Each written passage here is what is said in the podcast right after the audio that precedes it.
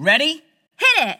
Hello, everyone, and welcome to Twice Nightly, the podcast, with Maria Lovelady And Michael Alan-Bailey, a podcast that aims to bring everything variety out of the wings and into the limelight. So, what are we waiting for? Let's raise the curtain And start the show!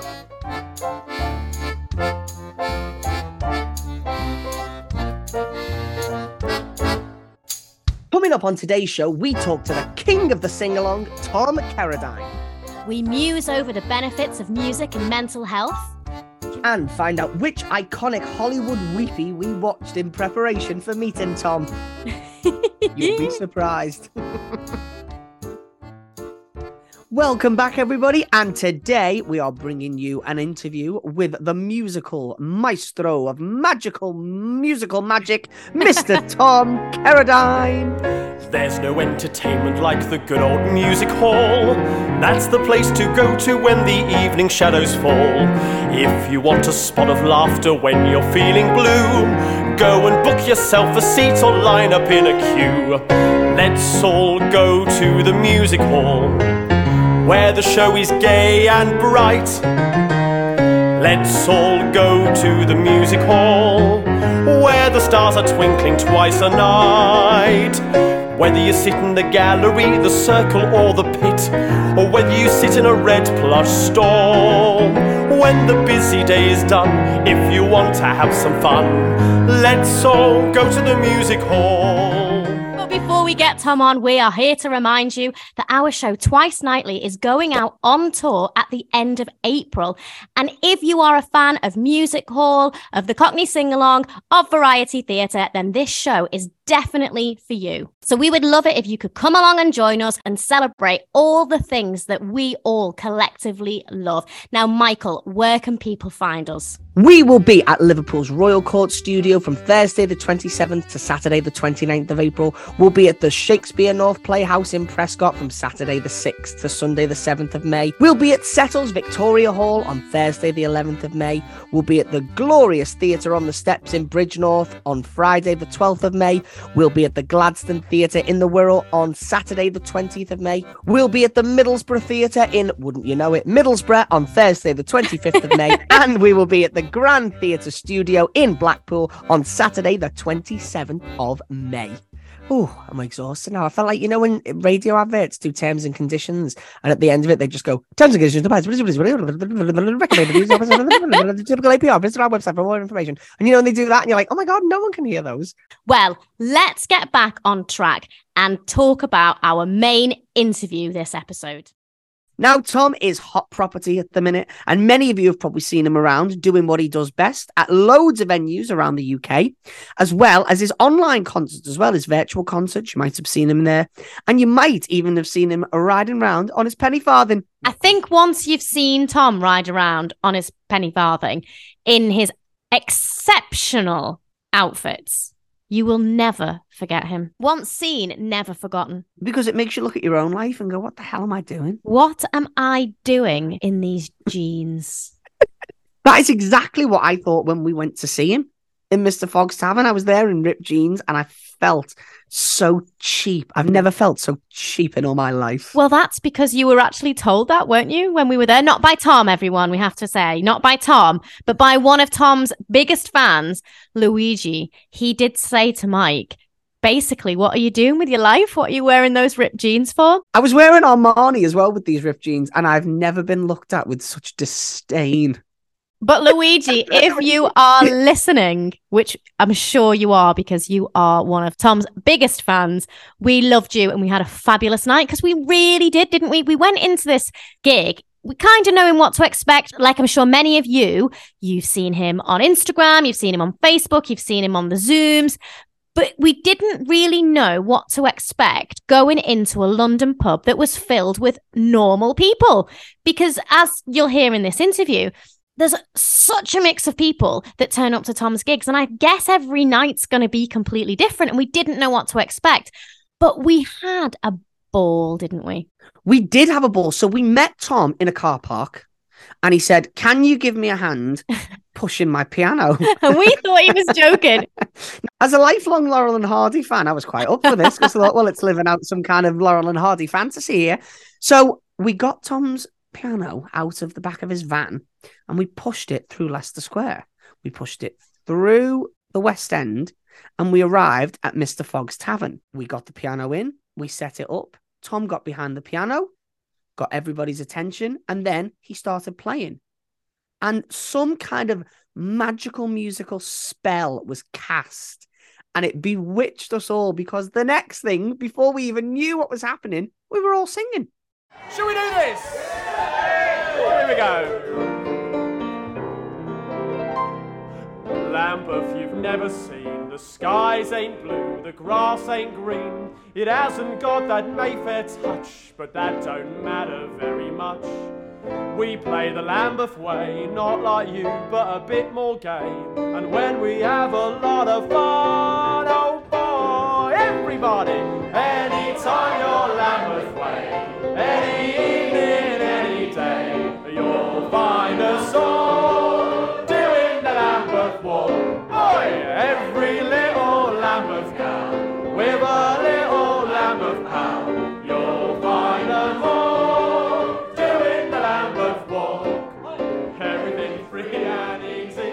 was honestly one of the best nights that I've ever been on. We didn't know what to expect, but then we got exactly what we were promised because it was just a Cockney sing along, Tom Carradine, and that's exactly what we got. So it's like people will go, "What? You didn't know what you were going to get going to a sing along, but you don't. You don't think that you're going to be so enveloped in it all, and you're going to be so taken away to this place where one minute you're walking through Leicester Square, the next."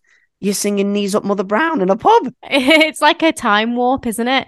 And yet at the same time, you've never felt more present because you are in the room with everyone else and you're all having a party and celebrating the same thing. And Tom talks about this in this interview, which is the mental health benefits of us all singing together and us all connecting and being part of a community. And community is something that Tom has really developed over the last few years, which you'll hear about in this podcast.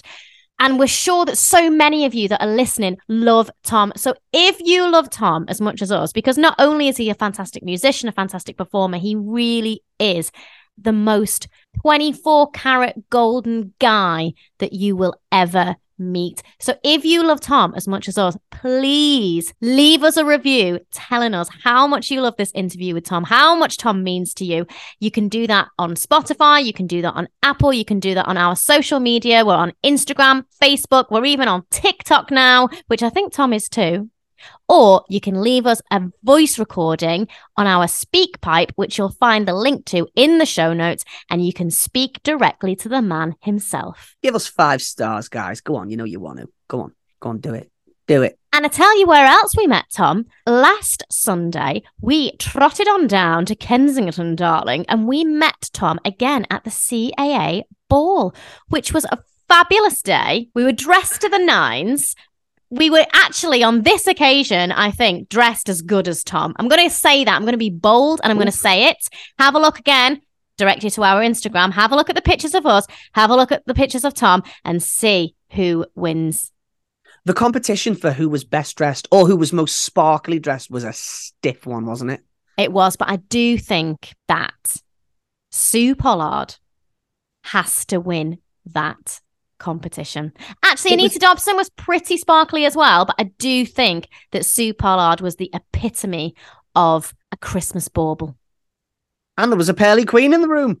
no. How do you how do you beat that? But somehow they did. It was naive and silly of us, really, to think that any of us could actually take on the Pollard and come out sparklier. But we have to try. We have to try.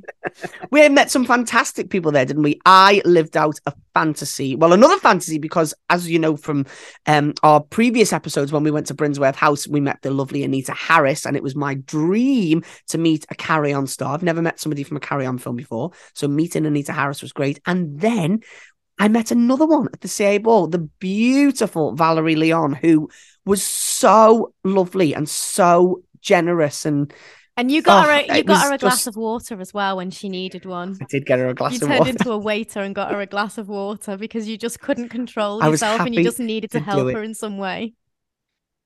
And if I couldn't have found her a glass of water, I would have dug a well. I'd have run over to the shop. I'd have gone up into the mountains to collect spring water for Miss Valerie Leon.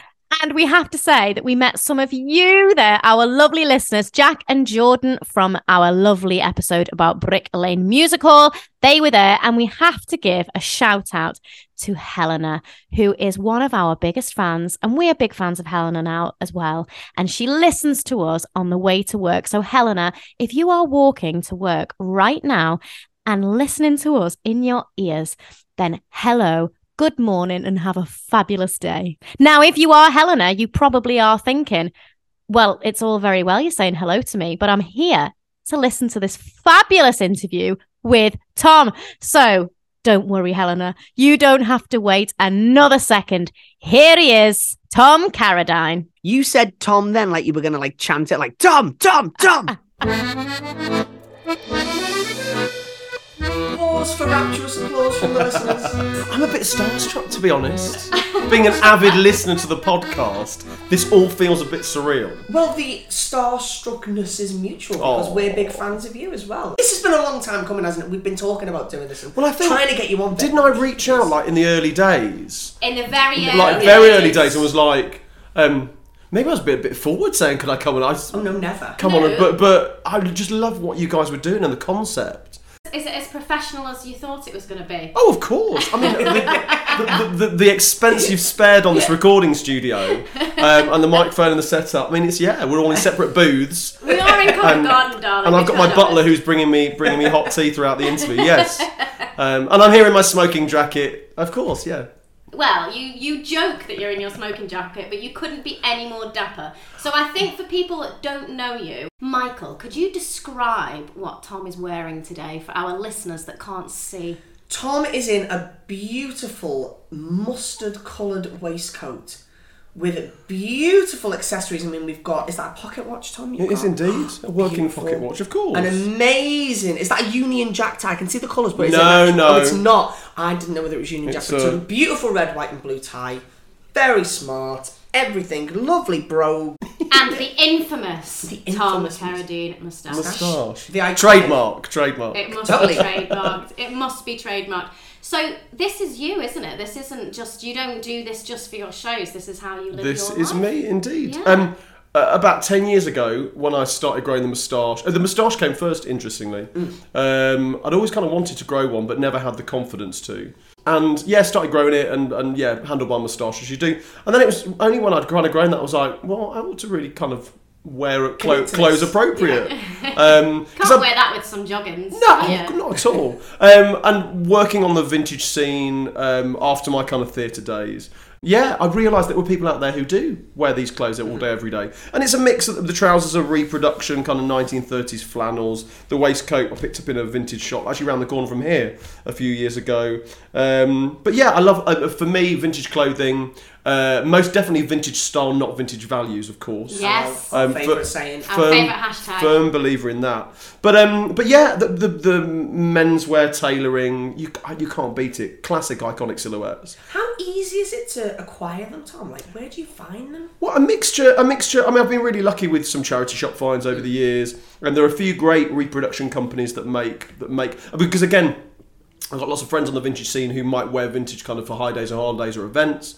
Um, but so they'll they've got lots of original stuff. But because I wear this stuff all day every day, um, yeah, the, the the the kind of my more precious vintage pieces only come out for, for high days and holidays. But yeah, when you when you're when you're in it all day every day, yeah, it needs something that's gonna that's gonna last. So you've mentioned the vintage scene, which you are the king of the vintage scene, and anyone listening, I mean, you have so many followers that adore you and will lap up everything you do, as they should. How did this start? Because you mentioned you had you were in your um, the theatre days, but then you've sort of done this crossover, and you've really got a niche going of something that is so unique, and nobody else does it like you. How did that begin? It's a very long and bizarre story.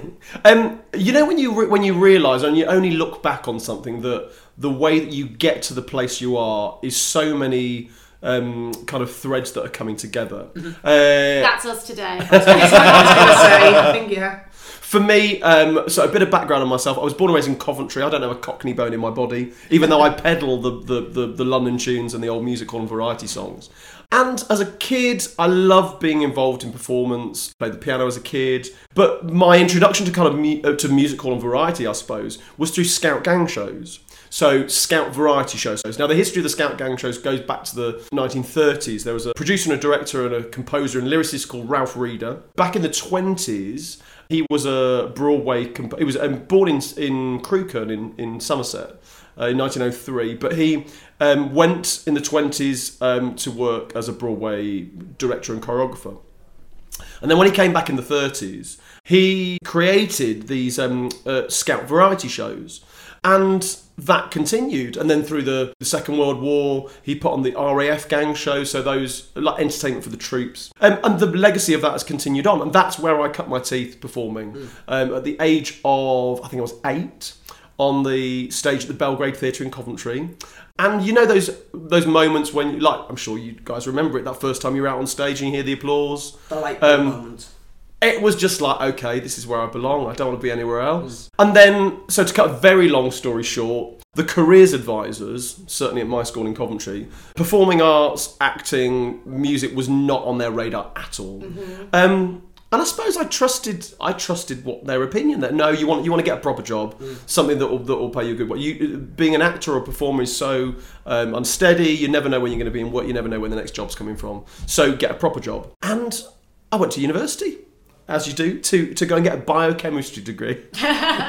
Which I'm sure comes in very useful during a couple of days Oh, it's bizarre. But then again, talking about threads coming together, I've always been fascinated with London ever since being a kid. My dad always used to tell me stories about being a student in London in the 70s. Yeah, the buzz of London and uh, fascinating London facts and theatre. And even living in Coventry, we get down maybe once or twice a year to come see the big musicals. So I remember seeing things like Starlight Express and Joseph and the Amazing Technicolor Dreamcoat at the Palladium. I mean, I- Everyone's dating that now because we all know when those shows in the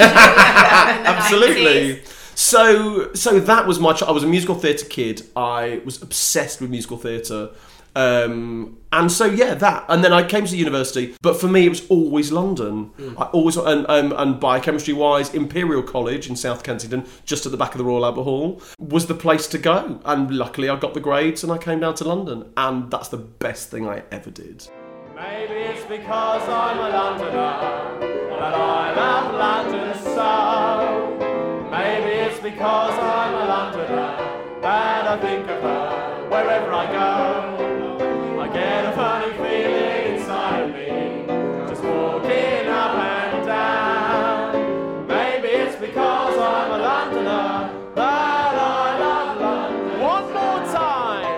And being in London, I spent all my student loan on going to the theatre, picking up cheap tickets. So I saw so much stuff. It was amazing. Filled me with that love of London and the love of live theatre. And so through that and through the contacts I made through um, the, the shows at, at university, I started to meet West End MDs and pianists and things. And I started getting offers of like accompanying work or kind of rehearsal. I played for rehearsals or audition days. Okay, I'm gonna uh, this. Yeah, I didn't take any time off during my my course to do any of that.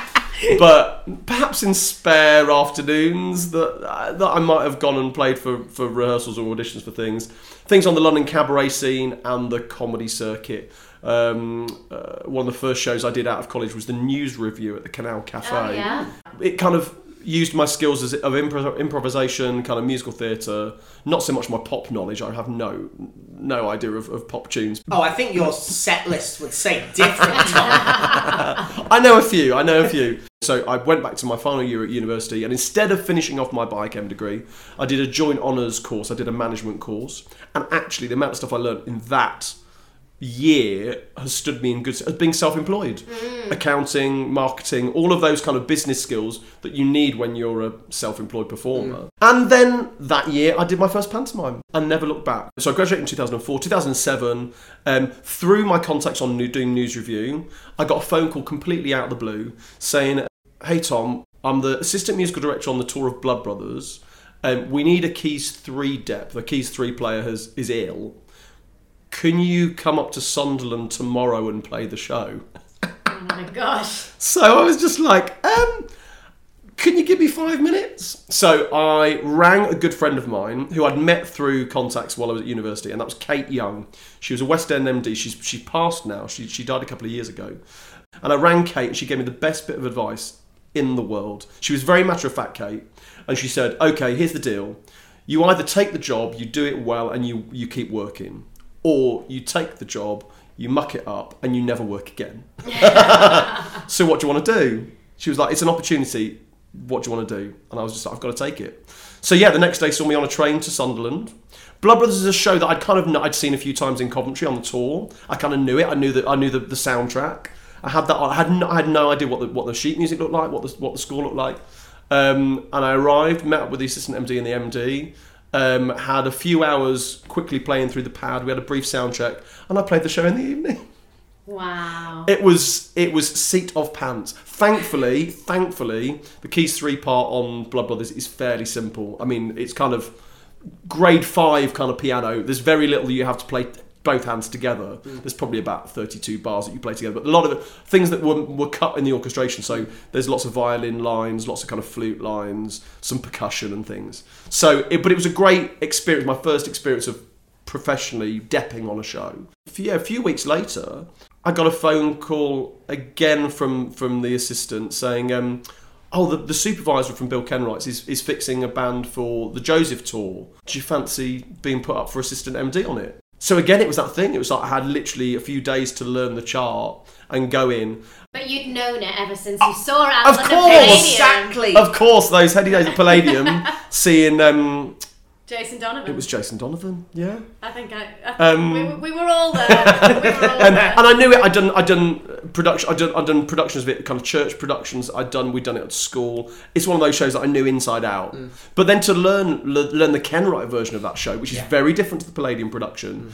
The, but that's where I cut my teeth, learning the job of an assistant MD. I did tours, the tours of Joseph. I did Cabaret when that came out of the West End, mm. and did the tour out of the Birmingham Rep.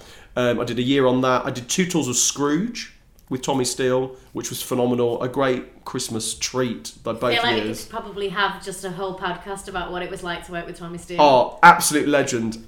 Absolute legend. Um, the energy that man gives off. It's something you don't get in often. I'm not in young performers. That kind of like the energy level consistently and being like the first one there for rehearsal or like you're going to we would be sound checking on a Monday in a new venue and he'd be there he'd be walking the auditorium to check what the sight lines are for every mm. seat.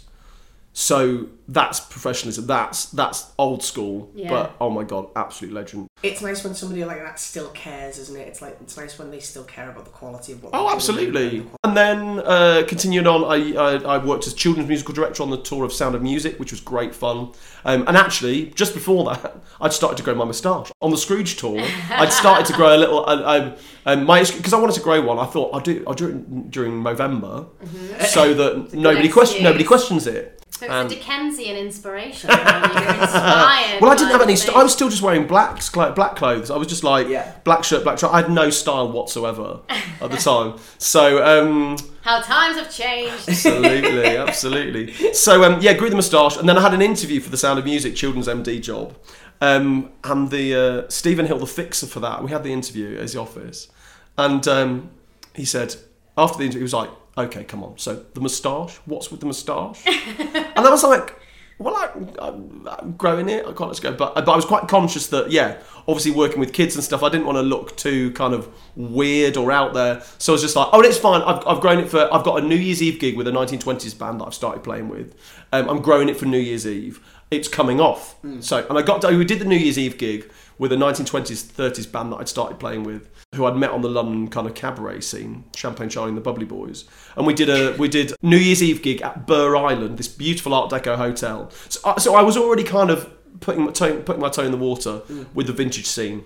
It was one of my the kind of those light bulb moments when I realised that there are people that wear these clothes every day and enjoy the enjoy the vintage music.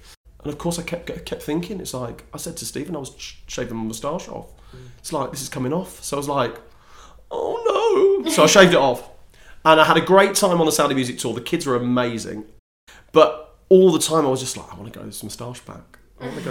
So after after Sound of Music came to an end, I kind of hung up my touring shoes. I think I'd lived out of a suitcase for far too long. My wife um, now was like, no, come on, we need to.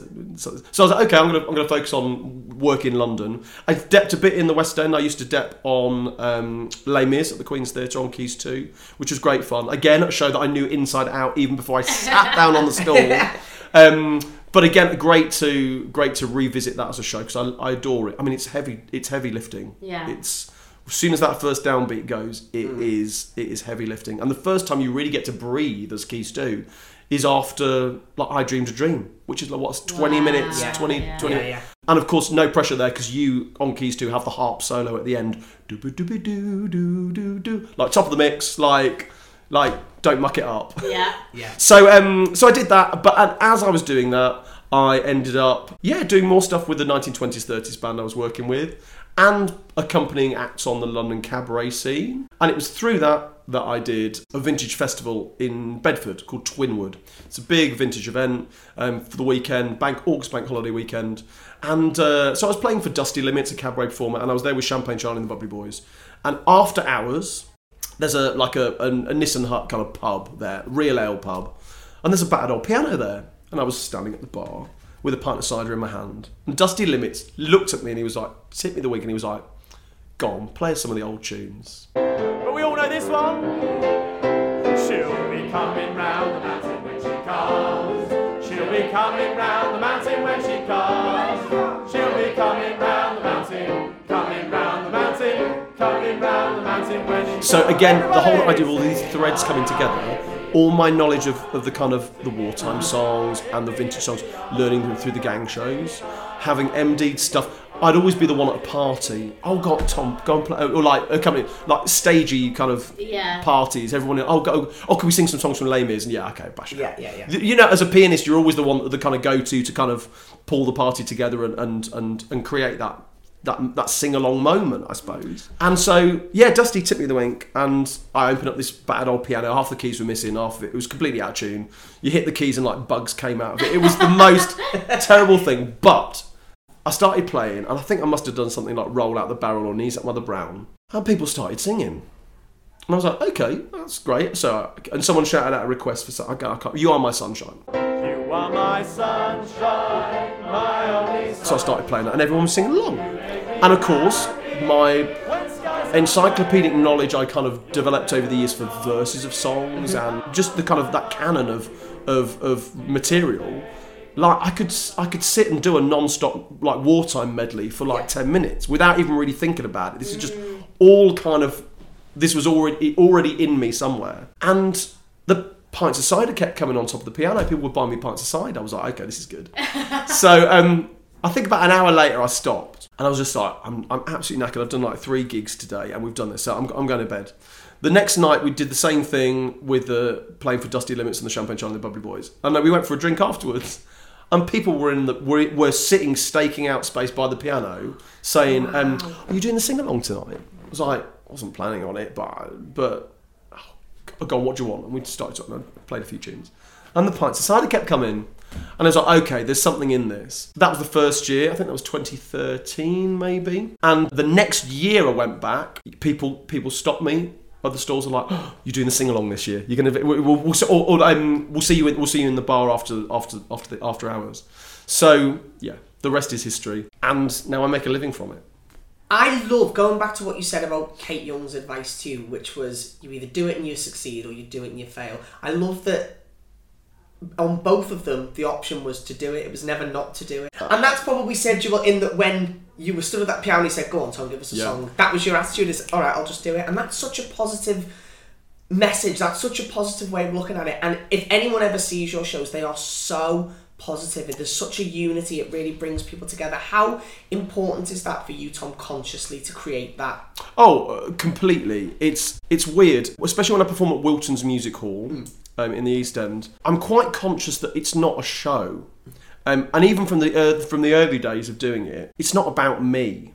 It might be a I'm- it might be about me showing the songs that I love, but in a pub gig or at Wilton's, it's not a show. It's about me bringing everyone together with that collective sense of nostalgia. And as you guys appreciate and know, when I'm playing, everybody has a different frame of reference for where they know these songs from. Yeah, absolutely. And it's just creating that lovely, welcoming, positive atmosphere. And again, we all know about the health benefits of singing. We all know about the health benefits of singing together as a group, and even kind of like mental health. I suppose the, the kind of that joyous feeling when the when endorphins are, are streaming Yeah. through your body, and and again, it's, it's the friendliness. It's, it's about being able to share a table at Fogg's or whatever with people that you've never met before, but you're having an mm-hmm. amazing time. And it really brings everyone together because every time I've seen you, I've ended up with phone numbers in life of and selfies and videos And with random with people. random people who are just so wonderful Yeah. and you do it's that frame of reference because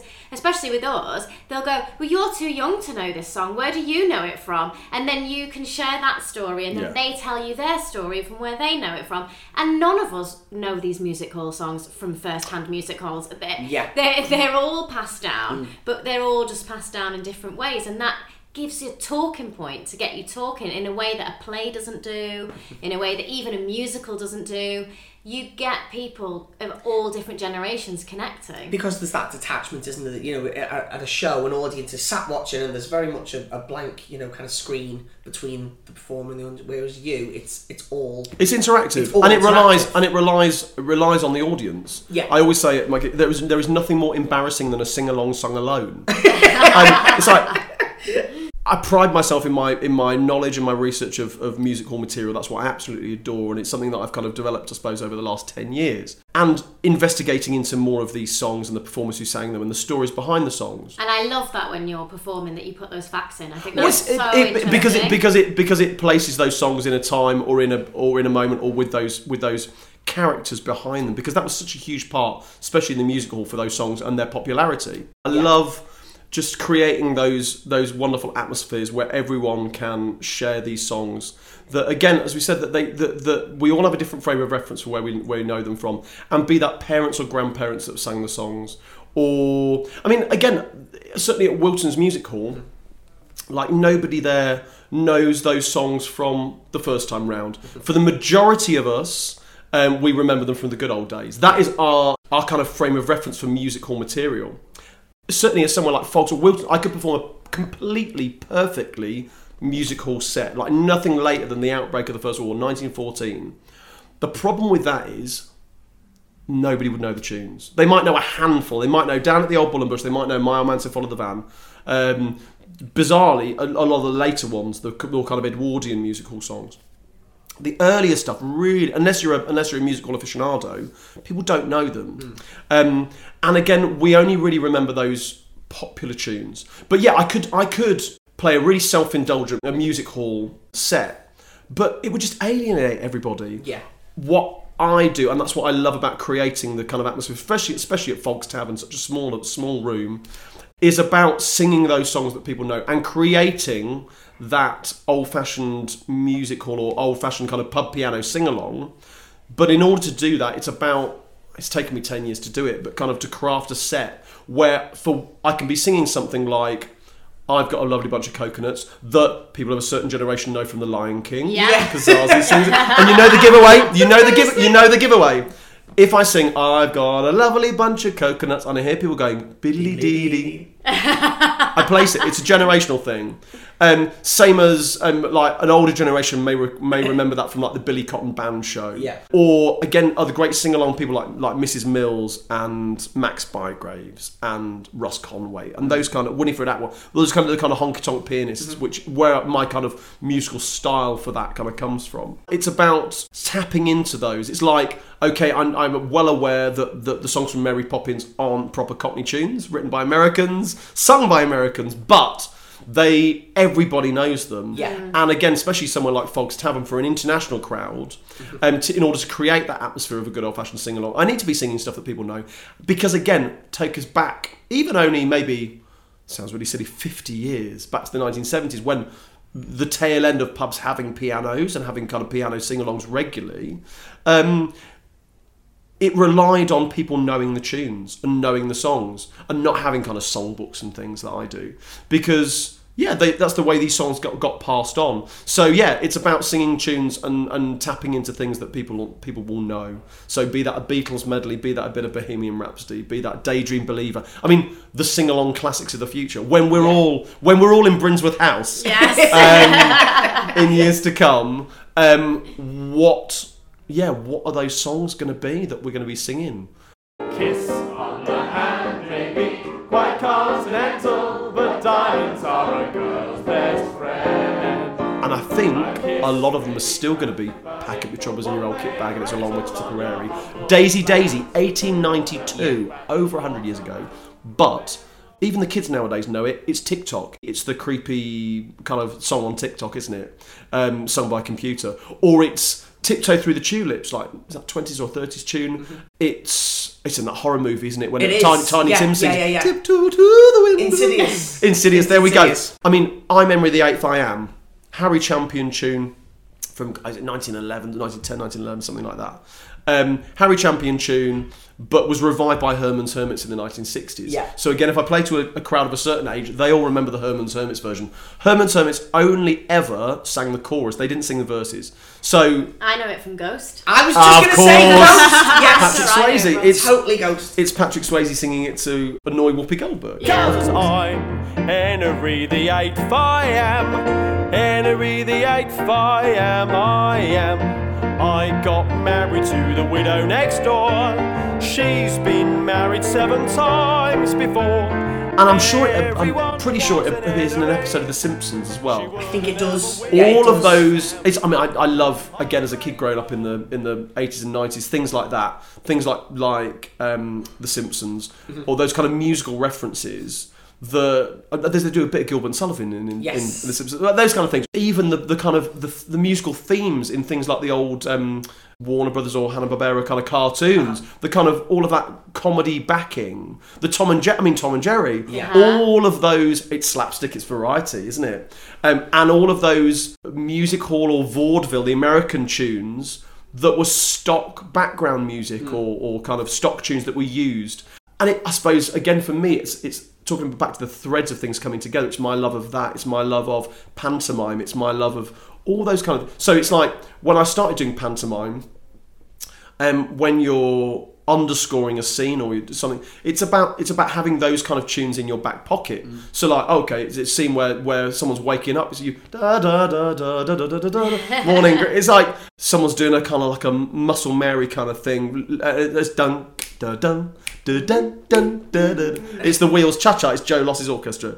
Those kind of stock songs and tropes i suppose that again have been in me from my kind of childhood um, and all kind of come together and help me to create what I do at the moment. This this this niche that I've kind of fallen into. I didn't plan to do this um, and equally to take that step out from the from the darkness from being a musical director or conductor and keyboard player on theatre shows where I was always in black I was always in the pit I was never um, I've always sung but I've never, I'd never kind of, aside from amateur things, I never kind of sung on stage. I've never. That was going to be my next question. How was it to step out of the darkness? so hard. because you lead the evening. You're not perf- you're not a character. You are Tom. You are Tom. And it, you facilitate the whole evening. A big rowdy drunken crowd. It's not easy. No, and it's something, but it's something that I developed over ten years, I suppose. But again, I didn't originally started doing it on my own. I was really nervous about doing it,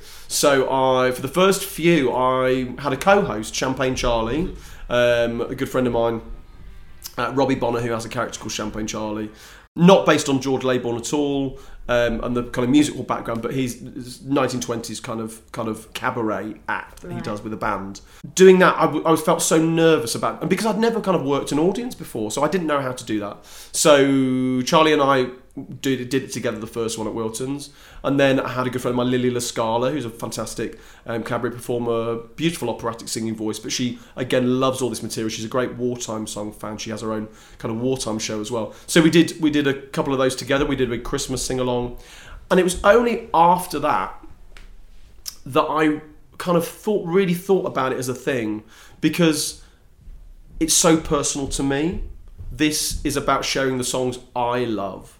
Um, and if I was going to do it, I needed to kind of, I needed to kind of front it to to to to take the lead, and and also to stop it from being a show. It becomes, especially when you get you get other performers. I mean, I adore um, Charlie and Lee to bits, but it, for me, it's not a show. It's about, as you say, being able to facilitate everybody else to have a good time. So, and that's why um, at Wilton's, certainly the piano is on the floor.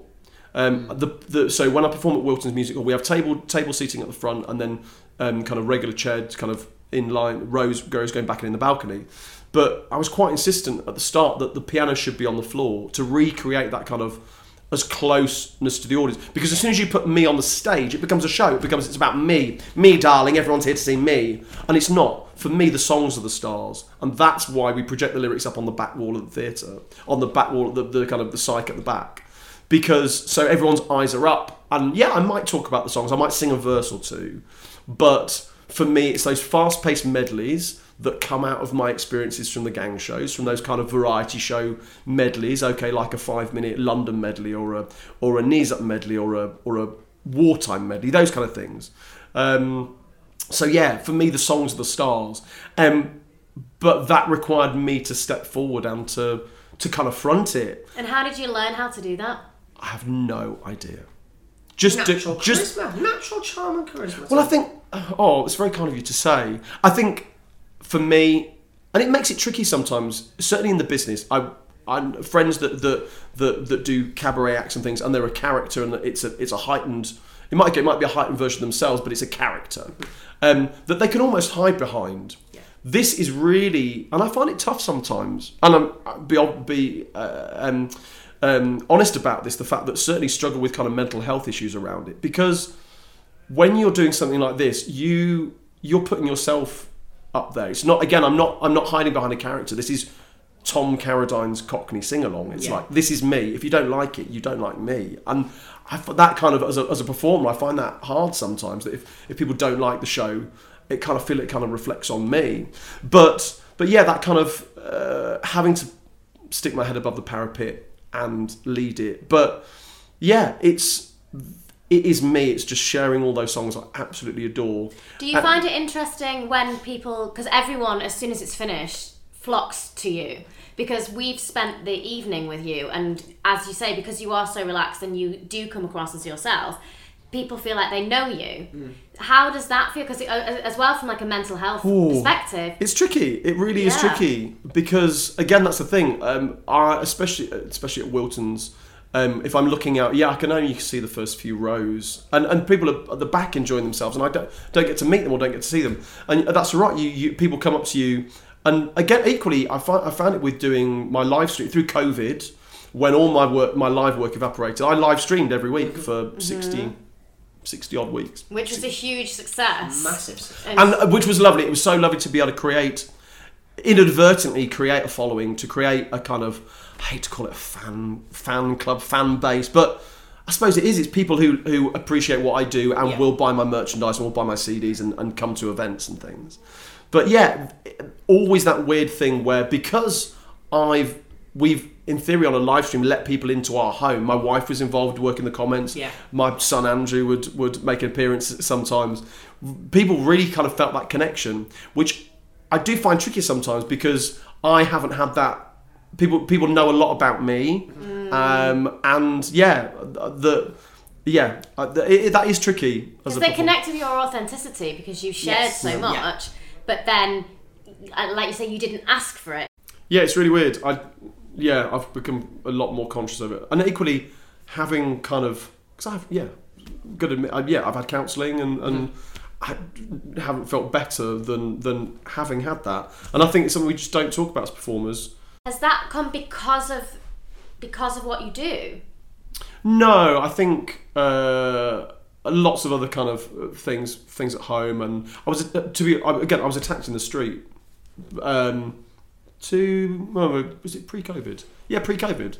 It's about three three four years ago, um, and yeah, just felt kind of discombobulated after that, um, and was like, okay, well, something something's not right. I felt like my body was kind of back, but everything was felt kind of off off kilter. So um, yeah, looked to get some counselling, and it's been amazing. That learning over a, a- a- a- I mean, it was quite, yeah, a few months worth of, of, of kind of counselling, building up a toolkit of understand if I if I'm feeling if I'm feeling out of sorts or don't feel good, what's making me think what's making me feel like that, and try to compartmentalize stuff and kind of no, and also but knowing knowing myself, knowing why why, and again it comes back to the performing thing, the realizing that a lot of the stuff is a a lot of the why I don't feel good is because I don't like the idea of people not liking me, Yeah. which is hard as a performer. yeah. Um, and again, extra hard when you're performing um, as yourself. when you can see people because you can see everybody. Yeah. There's Yeah. no. And, the, and the fact and the fact that it's me, it's me on the it's me on the tin. It's not um, it's not a show. It's not something else that someone else created. It's me, Carradine's Cockney sing along. So um, yeah, um, but but having that kind of toolkit, mental health toolkit now, I feel in a much better position to kind of analyze my own thoughts and Yeah. feelings and and And how is that for you then when you feel that way and you know you have a gig and you have to c- continue? Is that hard, but we all have that, don't we? Um, and you might have a you might have had a, a, a shitty day, and your energy levels are low, and but the show must go on. Yeah. And but again, from what I do, I love, and because it is instantaneous, that response from an audience, um, that's a huge boost to me. Um, and yeah, also the the the not knowing what what a gig going to be like. I can't. I can't. I don't know how it's going to turn out in the end. It all depends on the different groups of people. It's why it's why sing along doesn't work particularly well. Um, uh, oh, I've done some weddings with doing sing along at weddings. It's like the sing along does not work over the drinks party receptions at the start of the afternoon. Yeah. Because because people haven't let their hair down yet. They haven't had a few to drink. They still they're still chatting to Auntie Doris who haven't they haven't seen for ages. Um, background piano there is fine if I'm doing a wedding, but if they want anything interactive, it's got to wait until later on. Especially because it corporate things as well. If I'm performing to a to a company, someone's thought it's a great idea that we'll have a sing along. That's fine as long as everybody knows each other very well and they can all feel like they can let their hair down and let Yeah. their guard down. Because so many people um, especially an, an older generation as well, especially men, have a fi- like I can't sing. Um, they were told at some point when they were when their voice was breaking, maybe back in teenage years, "Oh, you can't sing, don't, don't sing," and they've carried with that with them for so long, um, and it's it's takes time for people to warm up or to kind of relax or give give themselves permission, which is why sing along outdoors doesn't work so well Yeah. because the voices and the sound just disappear, disappears. Whereas if you're in a in a like Fogg's Tavern, if you're in there, or even Wilton's, if you are you get your voice gets lost in the sound of everybody else singing, you don't You feel self, you don't feel yourself. self conscious. Yeah. Absolutely. I couldn't hear myself. I'm sure everyone else could, but my voice is pretty loud, and I couldn't hear myself. And actually, the lady that sat next to me, because we shared a table, as you said, like a, a round table, she sat down next to me and, and introduced herself, and then said, "But I'm not going to sing." and it was two songs in. And she sang- was waving her arms Yeah. around, singing, and just said how amazing it was. And that's that's the type of atmosphere that you create.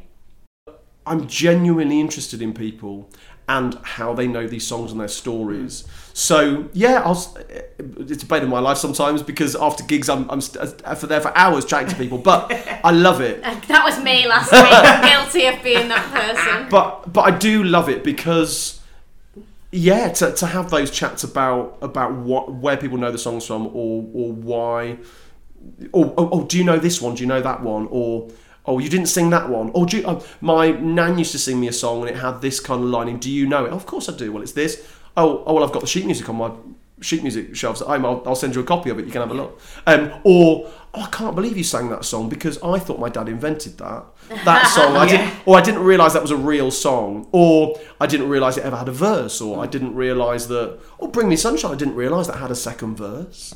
Those kind of things. I love. I love that. And again, yeah, just sharing sharing my love of these songs with people. So I do as awkward as it can be. So, and also mem- names, memories of names and people. Um, I have lists. I'm, okay, well, I'll let you into a secret. I know. I appreciate we're, we're recording this and everyone's going to hear this, but I do have lists of names, lists of names and mental kind of um, memory palaces to remember to remember people and locations. Because again, as a, a performer, I want people to have a have a lovely time and to feel welcomed. And yeah, I mean, there's been a few things I've even impressed myself sometimes. There's one guy, um, Sherwin. He's a he's a um, flight attendant on American Airlines, and we chatted briefly at Fogg's at some point a few years ago. And uh, Sherwin, quite a, a memorable name, I suppose. We chatted. Actually, I wasn't on the gig that night. Champagne Charlie had been covering for me at Fogg's. Sherwin had come over. He'd seen me on YouTube, wanted to see the sing along. But um, but I popped in to check everything was was all right with Charlie. So Sherwin said, "Hey, nice to see you. You're not performing tonight." I said, "No, I'm sorry. I've got another gig." But um, but Champagne Charlie's covering. We chatted very briefly, kind of mental. And I was like, Sherwin. Okay, that's like Sherman, like the Sherman brothers. okay, so in my head, okay, it's memory tricks. Okay, and I was like, remembered uh, um, out of Texas and American Airlines. And literally, it must have been about nine months later, he walked back into the bar. And I was like, hey, Sherwin's in the house. And literally, my brain kicked in. And oh my God, it made his day. It was just like, and that's the thing, I just, especially at Fogg's, I love that feeling of making people feel so welcome and part of it. Um, well, that's why it sells out every and week. yeah, you and I can't might- get into Fogg's. Anyone listening that we're trying to like flog these shows, you cannot get into them. You have to plan like six months in advance if you want to. They I do- think they we, do we have- Were, we were in illegally, weren't we? We weren't, we weren't Yeah. supposed No, to be there. No, we We were. were- if you know the right people. This is No, the thing. We greased the right palms. They do have they do have room for walk ups, so we do Yeah. do. But again, the joys of the internet, the joys of, of YouTube, I suppose. I've been featured in a few um, uh, videos of um, Jules Guides. He's a um, Julian McDonald, good friend of mine, who does London tours. Phenomenal guy. He's, he's hilarious. I love his videos. And we've done a few lovely like we've pushed the piano around and we've sung the Cockney songs on location.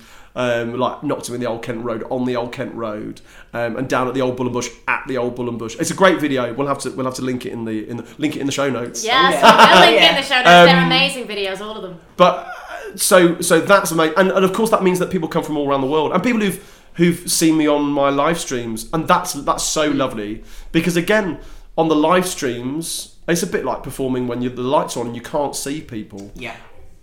I just trusted there were people out there listening and hmm. singing along at home, and I, of course I saw the comments and I saw that interaction, which was lovely. But I kind of hadn't built up that kind of a relationship with them, and which is one of the things why I love. We've got a Facebook group for the sing-alongers, Carradine's Cockney sing-alongers, um, and we've created this lovely community. Again, completely unintentionally, we've created this lovely community of people. Many who I would call friends now, Yeah. to be honest um, who I've met over the over the last couple of years, and really kind of because it's just a lovely bunch of people. That, and the thing that brings us together is all of our love of the songs and the the songs, the stories, and be that the musical songs, be that the variety songs, be that the wartime songs, or just anything kind of sing alongable.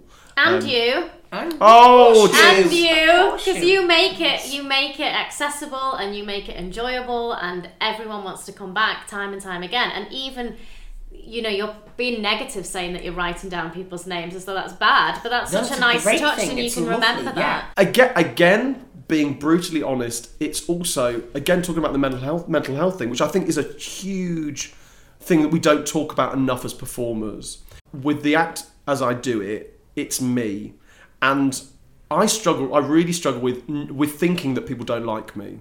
I'm sure lots of other performers deal with that. But yeah, it re- if, if someone goes away and hasn't enjoyed the show, it really, it really Yeah. um, kind of sticks with me because it's like I want them to have an, have had an amazing time. So I don't. I think it's just a, a kind of conscientiousness about that and wanting to create this wonderful atmosphere. Who comes and doesn't enjoy your show, Tom? Anyone that comes to your show and doesn't enjoy it isn't worth knowing. Oh, you guys are very kind. But yeah, it's, I just love. I just love creating that atmosphere, and it and it bucks me up. It gives Yeah. me, and equally, I love the fact the, the the shows, the larger shows, I suppose, at Wilton's Music are a bit more formalised. I've got a set list, and I'm, I'm because I'm working with projections. There's there's very little leeway. There's a bit of banter we might have with some guys in the audience, or we can, or or I might riff off an idea if if something comes to mind while I'm singing or chatting. Um, but uh, certainly when I do a pub gig we've got the songbooks, but we could go anywhere. Yeah. So when we get people walking in through the door from Brazil, Brazil, where hearts are entertaining June, or someone from New York will sing New York, New York. Uh, yeah, I I just love that, and I always like it to being a DJ. Yes. Um, that they anybody can buy a DJ setup, sort of PA, and, what and play some tunes. But in order to work the crowd, um, and I suppose again, this this is kind of a skill that I've learned just doing it. But again, it harks back to the days of music hall and variety that you relied upon the on, on grabbing the audience um, and knowing how to work the audience. So for me, like as soon as I start, I pretty much always start with my opening medley, which is a five minute medley. It's a surefire hit, and it starts with Lambeth Walk. Um, like I'm Forever Blowing Bubbles, down at the old Bull and Bush, Daisy Daisy. Let's all go down the strand where I introduce the Ava Banana interjection. Yeah. Um, My favourite the, bit. The, the bane of my life. Um, and then maybe it's because I'm a Londoner. So four and a half minutes, five if I do a little bit of chat in the middle. And I remember when we saw you last week thinking, where's he going to go from here? He's done them all. you think he's done them all, and then you remember how many there are Yeah. and how many you know. But you know why I do that medley at the top? Because although I'm performing it, I'm reading the room, I'm looking around, I'm, I'm seeing, mm. okay, that group over there are a work crowd, they don't know these. Yeah. Okay. That group over the back look as if they're tourists. Okay, so I need to find, I need to work out what, what I can grab them in with. Um, okay, these guys are all old Londoners, or they're, they're, a slightly older crowd. Okay, they know. Okay, they know these ones. These guys, oh, football fans. They know West Ham. They know I'm forever blowing bubbles. Then Daisy Daisy. Everybody, everybody seems to know Daisy Daisy. Yeah. It's just one of those songs again that's been passed on down the years. Still singing at school. It's again on the social media type things, or it's their parents and grandparents have sung it to them. So during that opening medley, I am like swan. Might look gracious, but but my brain is going. I'm okay. So okay, that's a couple down the front there. They're having a quiet night. They weren't expecting the sing along. Okay, so what can I do to get them involved without, of course, without making them feel self conscious or whatever? It's like I want to try and get everyone involved. So do that, and then Fogg's normally very. If it's a quiet night, I might do something like. Henry VIII there, or um, an American song, "I'm My Own Grandpa," a kind of wordy thing. It's more listening, but if it's if it's a busy night, there's kind of a touristy crowd in. Surefire hits Mary Poppins onto the Mary Poppins because again, it's a generational thing that even like the the I say youngsters, it makes me sound so old. Um, like the youngsters will know that, but equally an older generation, either from watching it with with kids or grandkids, or again they remember it from the '60s when it was out. So. So doing that, I do that, and then again, it's being a DJ. If people are up on the dance floor and people are dancing, which I often get at gigs, um, I'll completely mix it up because I'm like, if they're on the dance floor, I've got to keep them on the dance floor. So yeah, it's just there. Every every gig is fresh and new. I might be singing a lot of the old material, um, a material that I that I kind of pedal out a lot, but yeah, someone might shout out a request for something, or I'm chatting to people in the interval and they say, "Oh yeah, oh no, we're from we're from Newcastle." Okay, okay, well we can I can do a bit of Blaydon Races for you. Or I can do.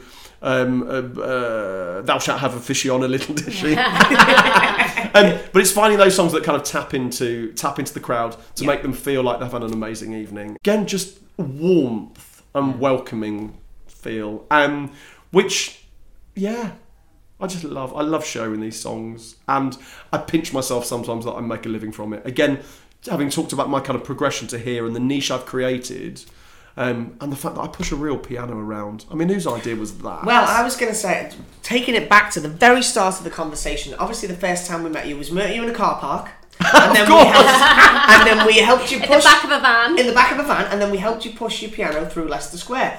What would you say, Tom, if you could take a snapshot of you pushing your piano into a room?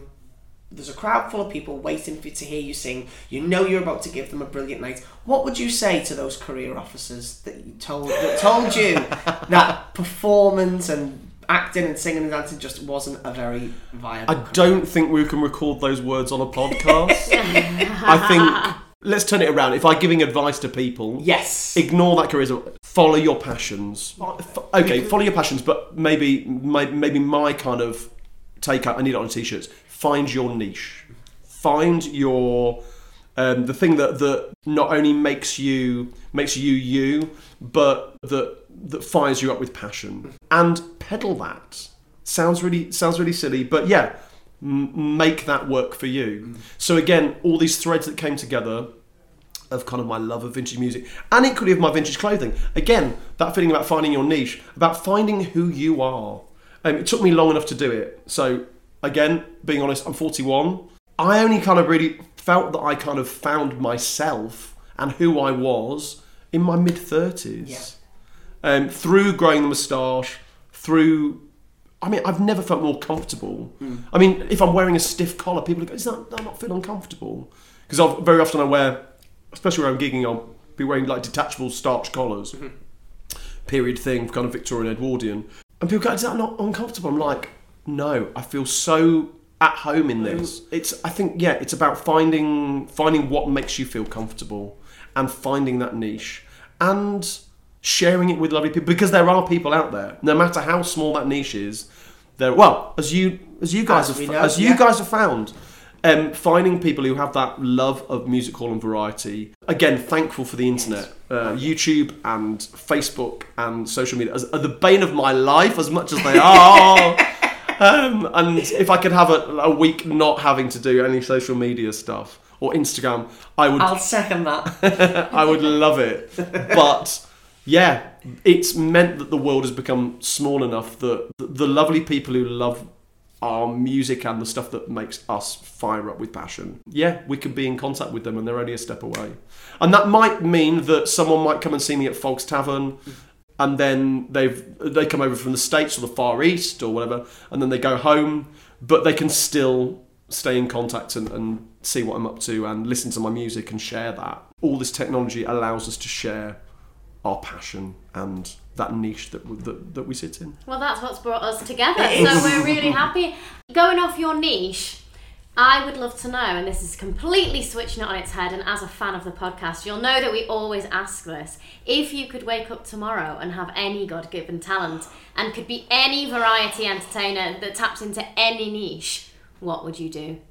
Which has got to be hard because I think a lot of people would want to be you, Tom. Oh, you're such a charmer. Um, you know what? I'd want to be a magician. Because, again, talking about threads of stuff coming together, as a kid growing up in the 80s, I was obsessed with Paul Daniels. Paul Daniels, Saturday Evening TV, Paul Daniels Magic Show. I think I've, I've forgotten, like, I must have worn the videos out watching those over and over again. Um, and I had the Paul Daniels Magic set and I learned all that. Ali Bongo Magic Book, all We those kind of that. things. All those things. Um, and actually, at a time, I suppose, when I was about six or seven, I really wanted to be a magician. Um, and again, I think uh, there are magicians out there that, that always blow my mind. Because again, it's not only the, tr- the tricks, it's the patter, it's the, it's the way they present it. And equally, that you can present a trick in many different ways. Um, so, no, uh, yeah, if, if, if I could have it all over again, um, and maybe perhaps my, my finger dexterity with playing the piano might have aid might aid, Yeah, aid totally. me in in some close up. Yeah. But saying that I'm not, uh, I, although I love the close up magic, I do love a spectacular, um, like uh, David Copperfield, bit of David Copperfield, or even just just the just the, the large kind of like glossy floor kind of TV TV kind of um, magic. Well, it's like what you do, isn't it? Ultimately, it only brings joy. Like nobody ever comes away from a magician upset or sad. Yeah. It's all just about bringing that joy, isn't it? And finding that connection, like you say. Absolutely. Should we do a quick fire round? I'm so excited! Knowing the format, this is. Um, oh my god! Oh, now I'm so nervous. Now the only thing is going to be very bizarre is when does the music kick in? We don't have it here. The music will kick in now. That's amazing. How did you make that? I know, you see, look at that. That's magic. And the, and the, the wall of this recording studio, for those at home, the wall of this recording studio has now disappeared, and we've got a whole 12 piece band on the other side. I can't believe you did that in the budget. I know the budget that we're on. Just keep it down a bit, guys. Ju- thank you. Tommy Steele or Tommy Cooper? Tommy Steele all the way. I, I just had a blank because I was surprised at the answer. Well, I like Tommy Cooper as well. I Don't Jump Off the Roof, Dad. It's a classic. Just like that. Would you rather have Pimm's on the lawn or mulled wine by the fire? Got to be Pimm's on the lawn in my boating blazer, boater. Yeah, Pimm's on the lawn. Are you a press night partier or a stage door sneak out? Press night party. He's not allowed to be a No, I was going to say, well, you are the par- press night party, aren't you? You are the party. You are the party. In summer, would you rather wear stripy shorts that you, you got out on Instagram, which was fabulous, or an all-in-one Victorian style swimsuit. All in one Victorian style swimsuit. Excellent. Penny Farthing or Penny Smith from GMTV.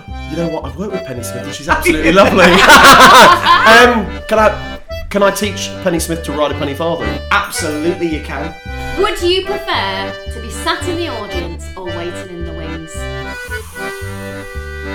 You kind of do a bit of both. I was both. gonna That's say a hard you, one. you do both, literally. Waiting in the wings. Waiting in the wings. That that hushed expectation. The the smell backstage. That We've never done this, but you are so into the podcast that we will let you ask us a quick fire. Daisy Daisy or I'm forever blowing bubbles. Daisy Daisy. Yeah, Daisy Daisy. Daisy, Daisy, give me your answer to. Knees up Mother Brown or roll out the barrel. Knees up, Knees on up the on the ground. brown. Underneath the arches or strolling. Underneath, Underneath the the arches. Thank you so much for talking It's to It's been the biggest pleasure. Thank you for having me. This is surreal, but um, it's been amazing. Thank you. Thank you, and thank you for supporting us and inviting us and just being an all round general legend. My pleasure. You guys do an amazing job, and anything we can do to spread the word of the joys of our lovely niches that we found, music hall and variety. We're all in it together. There is no point No. in this world of putting other people down or for being protective of what we music hall and variety is a living art form. It's not dead. It's about us continuing that, sharing that, and sharing those songs that we love. Thank you so much.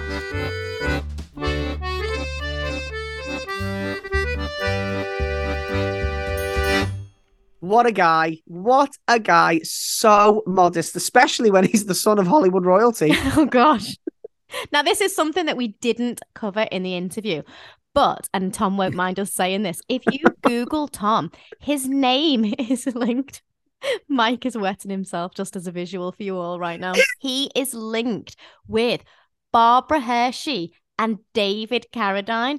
Their son is Tom Carradine. And Tom somehow, by just an algorithm or whatever the, the word is, he's linked so it looks like he is the son of those two titans of the acting world And we believed that he was. We were the first time we ever met Tom when we met him in that car park and pushed his piano. We honestly thought uh, we were saying. I remember the entire night we kept going.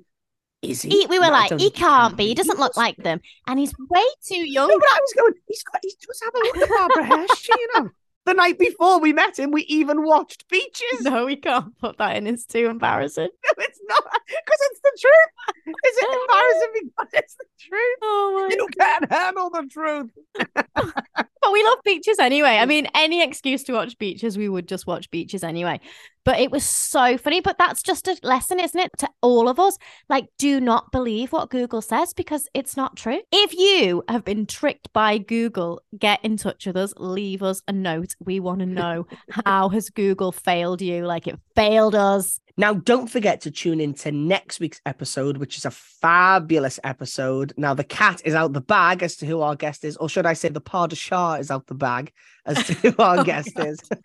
Let's have Tom do the honours. Take it away, Tom. in the rain, just in the rain. we have got the tremendous privilege to be speaking to Patricia Kelly, founder of the Gene Kelly Legacy and Gene Kelly's wife, Gene Kelly's actual wife. How jealous are you all that you're not married to Gene Kelly? Make sure you tune in again next week to hear all about their fabulous life together and Gene's wonderful career. All that's left for us to say is, it must have been cold there in my shadow. All that's left for us to say is have a banana. See you next week.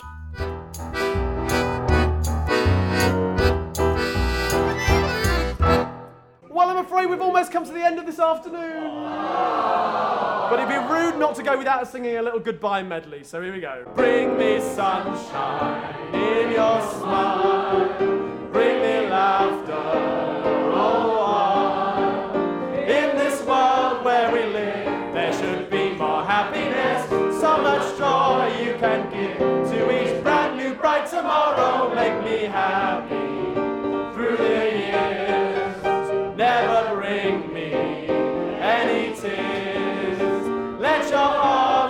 as warm as the sun from up above. Bring me fun, bring me sunshine, bring me love. One more time, bring me fun, bring me sunshine, bring me love. and again, bring me fun, bring me sunshine, bring me love.